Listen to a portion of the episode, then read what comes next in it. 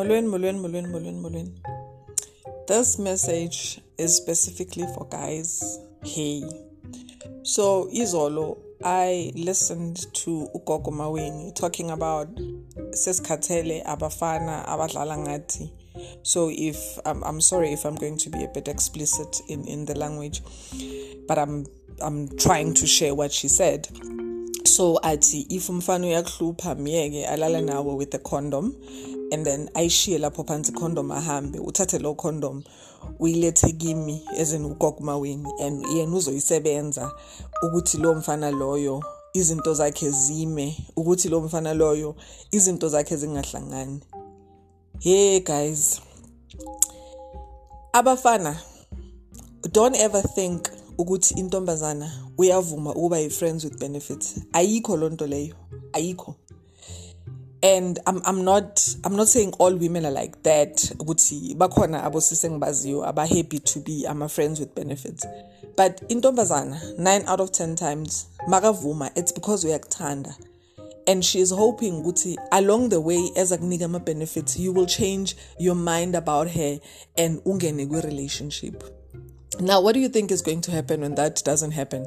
Because niyalala and you know the feelings ziyagrow catch ama feelings aya phambili ugele ucanga ukuthi uzoyenzani? Ucanga ukuthi uzoyenzani?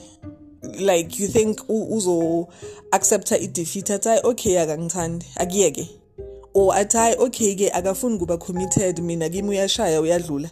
Kamampela kamampela so lento yazi uthixo yazi uthixo makathi sichade and I, I know abanye abantu abafuna ukuchata but being in a committed relationship guys yo imnandi because uvala leminyango bazothatha wena uthi uyashaya ngoba nivumelene nogela ukuthi friend with benefit uzothatha lo condom bayokusebenza and and I'm and I'm talking about yes I know the Bible says, No weapon formed against you shall prosper.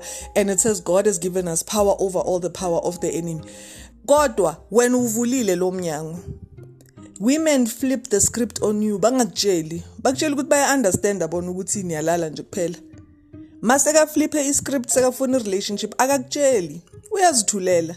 Athathe lo condom yakho athathe iskipa sakho. Ahambe bayokusebenza. Unyenyi kuphela ukuhlakanipha. I was telling a guy friend of mine izolo ukuthi yeyi yeyi yeyi yeka amantombazana. Yeka amantombazana. Trust God to bring you the one amfunayo for wena.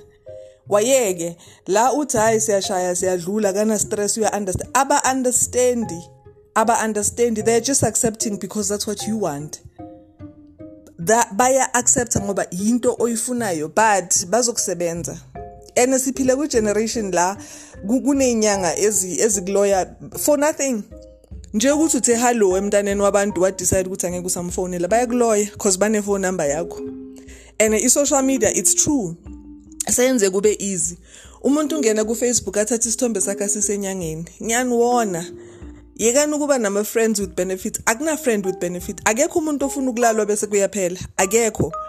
Lo lo ntombazana ethi u-right with that khona into efile ngaphakathi kuye. Angeke angeke guys ngeke angeke. So ngiyaniwona mina?